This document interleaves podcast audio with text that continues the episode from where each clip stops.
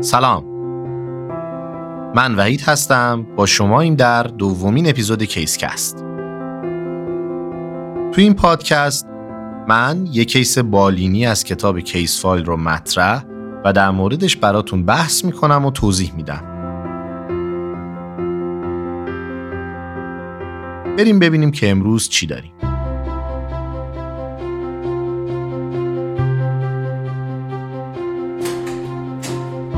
فرض کنید یه روز گرم تابستونی تو مطبتون نشستید و منتظرید که منشی مریض بعدی رو به داخل اتاق بفرسته. شما مریض رو می‌شناسید. یه آقای سی هفت ساله که چند باری به شما مراجعه کرده و الانم برای پیگیری اومده. این آقا اولین بار سه هفته قبل پیش شما اومده. با شکایت از سوزش سر دل که الان میگه شدت و دفعاتش بیشتر شده. ایشون این مشکل رو گهگاه از دو سال قبل داشته. الانم این درد سه چهار بار تو هفته اتفاق میفته. حتی خیلی وقتا نصف شب از شدت درد از خواب بیدار میشه. با گرسنگی این درد بیشتر میشه. با خوردن غذا. یا داروهای اوتیسی ضد اسید معدم بهتر میشه. مریض میگه که اخیرا استرس کاریش بیشتر شده و به خاطر شیفتای طولانی قهوه و چای بیشتری می‌خوره. برای نهار و شام هم که مجبور بیشتر از غذای بیرونبر استفاده بکنه. معاینه و شرح حالش نکته خاصی نداره و غیر از همون داروهای ضد اسیدی که گفتم داروی دیگه استفاده نمی‌کنه. شما توصیه های تغذیه لازم رو بهش می‌کنید و براش یه دارو از دسته پروتون پمپ اینهیبیتورها نسخه می‌کنید. مثلا بهش اومپرازول می‌دید. بعد از یه مدتی میاد و میگه علائمش کاملا برطرف شده. تو جواب آزمایشاش آنمی نداره تست گایاکش منفیه اما آنتیبادی اچ پیلوری سرمش مثبت شده. خب حالا دو تا سوال. سوال یک تشخیصتون برای این کیس چیه؟ سوال دو حالا که تشخیص دادید قدم بعدیتون اینه که چیکار کنید؟ مریض رو بخوام براتون خلاصه کنم یه آقای 37 ساله با شکایت از دردای راجعه شکمی مراجعه کرده که کیفیتش اینطوری احساس سوزش سر دل داره با گرسنگی این سوزش بدتر میشه و با مصرف غذا و داروی ضد اسید بهتر میشه. علائمی که به شدت مطرح کننده زخم دوازده است. شواهدی از آنمی و خونریزی معده نداره داروی انسید هم نمی‌خوره اما مستندات سرولوژیک از عفونت با اچ پیلوری داره. حالا جواب سوالامون چیه؟ جواب سوال یک محتمل ترین تشخیص پپتیک آلسر دیزیز یا دی هستش. جواب سوال دو قدم بعدی درمان سدارویی عفونت اچ پیلوری و درمان ضد اسید.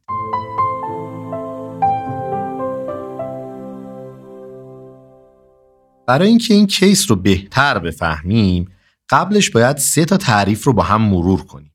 اولیش دیسپپسیه.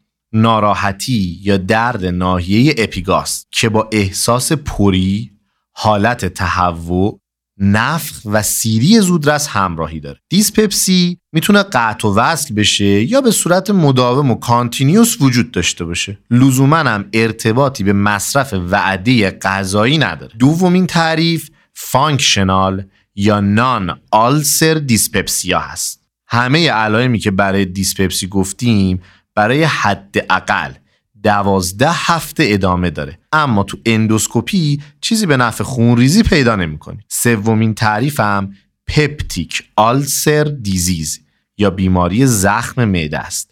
در حقیقت یه زخم توی قسمت معده یا دوازدهه که با اندوسکوپی یا upper GI barium study معلوم میشه.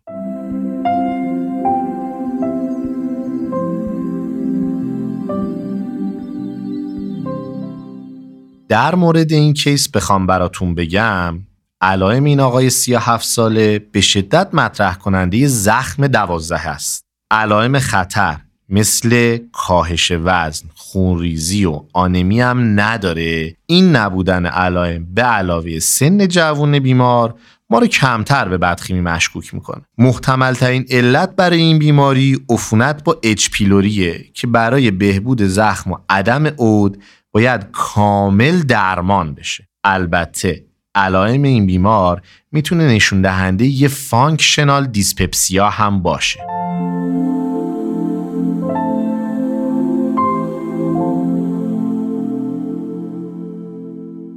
بریم سراغ approach بالینی به peptic ulcer disease. یکی از شایع ترین شکایات بیماران تو مراجعه به درمونگاه ها و اورژانس ها درد اپیگاستره. خود من تو هر شیفتم حداقل سه چهار تا از این مریضا دارم. تازه من درمانگاه شلوغی هم کار نمی‌کنم. خیلی از مریضا یه اختلال functional خوشخیم دارن. اما خب تو بعضی داستان جدیه. ممکنه یه زخم وجود داشته باشه یعنی peptic ulcer disease باشه یا حتی cancer باشه. برای اینکه بتونیم موارد خوشخیم و از بدخیم افتراق بدیم نکات شرح حال مریض وضعیت اپیدمیولوژی بیماری تو منطقه‌ای که شما هستید و بعضی تستای آزمایشگاهی می‌تونه کمکتون کنه. مثلا از نظر اپیدمیولوژی استانای شمالی خصوصا گیلان شیوع cancer های GI رو بالاتر از میانگین کشوری می‌بینید. پس اگه اونجا کار می‌کنید حواستون باشه که یه وقت مریضتون رو miss نکنید. البته که تشخیص قطعی با اندوسکوپی و نمونه برداریه. علل مختلفی برای دیسپپسی مطرحه. یکیش خود peptic ulcer disease که محل بحث ماست. اون یکی بیماری gastroesophageal reflux disease یا همون GERD خودمون. یه سوزش سر دله که معمولا بعد از مصرف غذا اتفاق میفته یه تشخیص افتراقی دیگه بیلیاری کولیکه. معمولا بعد از مصرف وعده غذایی چرب اتفاق میفته و سی تا 60 دقیقه ممکنه دردش ادامه داشته باشه. آی بی هم که خب راه تشخیصش بیشتر رد کردن سایر علل تا مشخص کردن یه سری کرایتریای تشخیصی واسه خودش. علائم زخم دوازه وقتی بروز می‌کنه که فرد شکمش خالی باشه. این خالی بودن باعث میشه که اسید اضافی تری توی دوازده بریزه و علائم کلاسیکی از خودش نشون بده. معمولا هم یه چیزی بین دو تا پنج ساعت از وعده غذایی قبلی باید گذشته باشه تا علامت بده. خود ریتم شبانه روزی هم باعث افزایش ترشح اسید میشه. به خاطر همینی که این مریضا نصف شب با علامت شدید میان پیش شما. دردشون هم چند دقیقه بعد از غذا خوردن یا مصرف یا آنتی اسید مثل آلمینیوم MG یا کلسیوم کربنات خوب میشه. از طرف دیگه زخمای معده یه ریزه با زخمای دوازدهه فرق می‌کنه. این افراد ممکنه دردشون با مصرف غذا بدتر بشه یا حتی اصلا با آنتی اسید جواب ندن. خیلی از مریضا مثلا علامتی ندارن. 5 تا 10 درصد موارد زخم معده بدخیم میشه. به خاطر همینه که حتما اندوسکوپی و بیوپسی باید براشون انجام بشه. در موارد بدخیم فرد ممکنه درد داشته باشه یا نداشته باشه. دیسفاژی تو محل کاردیاک داره و حتی ممکن استفراغ و تهوع مداوم داشته باشه. سیری زودرس یه red flag یه که ما رو به بدخیمی مشکوک می‌کنه. از اونجایی که طبق آمار بروز سرطان GI داره بالا میره و این بروز ارتباط مستقیمی با افزایش سن داره تمامی افراد بالای 45 سال که با یه درد اپیگاستر جدید مراجعه می‌کنن حتما باید اندوسکوپی بشن یه سری علامت خطر هم هستش که باید حواستون باشه و تو این موارد سریع بیمارتون رو ارجاع بدید اونا چیان؟ کاهش وزن، استفراغ مکرر، دیسفاژی، آنمی فقر آهن و شواهدی از GI bleeding. یه جمله معروفی است که میگه هر آقایی با آنمی فقر آهن مراجعه کرد خونریزی معده داره مگر اینکه خلافش ثابت بشه. برای شواهد GI bleeding هم از مریضتون بپرسید که مدفوعش رنگ قیر سیاه شده یا نه. اینو بدونید اکثر مریضا نمی‌دونن این یه علامت جدی و مهمه و بهتون نمیگن چون از اهمیتش خبر ندارن. پس یادتون باشه که این سوال رو به این نحو ازشون بپرسید.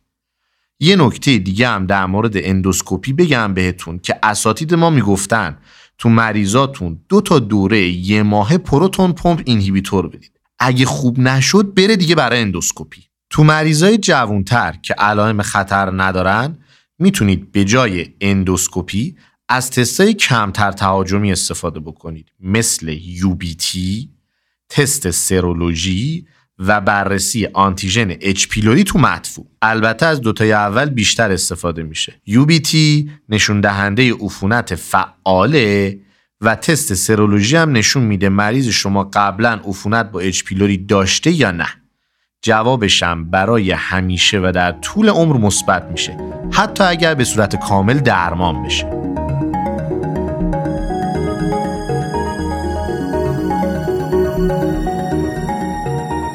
تو زخم معده و دوازدهه عفونت مزمن با اچ پیلوری خیلی شایع. به خاطر همین اگه تست مریضتون مثبت شد یه درمان ترکیبی به مدت دو هفته به مریضتون بدید برای این کار رژیمای درمانی مختلفی وجود داره. مثلا مصرف اومپرازول BD به علاوه کلاریترومایسین به همراه مترونیدازول یا آموکسیسیلین. تو اونایی هم که به این درمان جواب نمیدن یا حساسیت به پنیسیلین دارن میشه به جاش از ترکیبات بیسموت به علاوه مترونیدازول و تتراسایکلین داد. موفقیت درمان بستگی به همراهی بیمار و رژیم درمانی مناسب. به خاطر همین از پزشکای با تجربه ای که تو منطقه شما هستند بپرسید.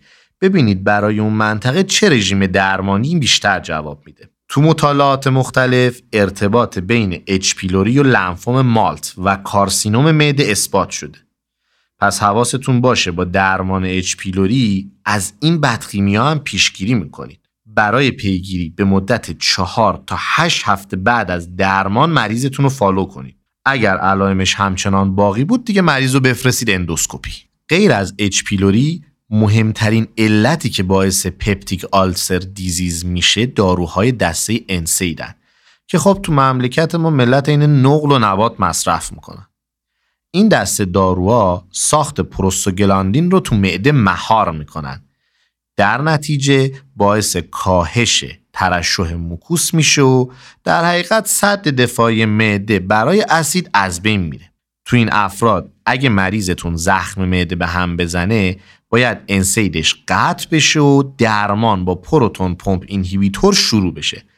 البته اگر امکانش هست مثلا اگه مریضتون آسپرین استفاده می‌کنه و تحت درمانه شما نمی‌تونید داروشو قطع کنید. یه علت نادر پپتیک آلسر دیزیز هم سندروم زولینگر الیسونه. این سندروم یه تومور تولید کننده گاسترینه که باعث افزایش ترشح اسید معده در نتیجه بروز زخم معده و حتی اسهال میشه. وقتی به این تومور شک کنید که مریضتون انسید استفاده نمی‌کنه عفونت اچ پیلوری نداره و زخمش یه جای غیر معموله. سطح گاسترین ناشتا رو برای تشخیص تو این افراد اندازه بگیرید. اگر این سطح از هزار پیکوگرم پر میلی لیتر بالاتر بود دیگه مریضتون رو باید بفرستید برای imaging که محل تومور رو پیدا بکنن. و نکته آخر خونریزی شدیدترین و خطرناکترین عارضه peptic ulcer disease ه که می‌تونه خودش رو به صورت هماتمز یا ملنا نشون بده. پارگی آزاد به داخل فضای abdomen با خونریزی و درد شدیدی همراهه که حتی می‌تونه منجر به پریتونیت بشه. اگه این پارگی نزدیک پانکراس باشه مریضتون پانکراتیت به هم می‌زنه. تو بعضی از مریضا هم زخم مزمن منجر به GOO یا همون gastric outlet obstruction میشه. تو این موارد فرد استفراغ و کاهش وزن داره اما distension شکمی نداره. اینو بدونید پارگی و انسداد دو تا اندیکاسیون مهم جراحی تو این مریضا هستن.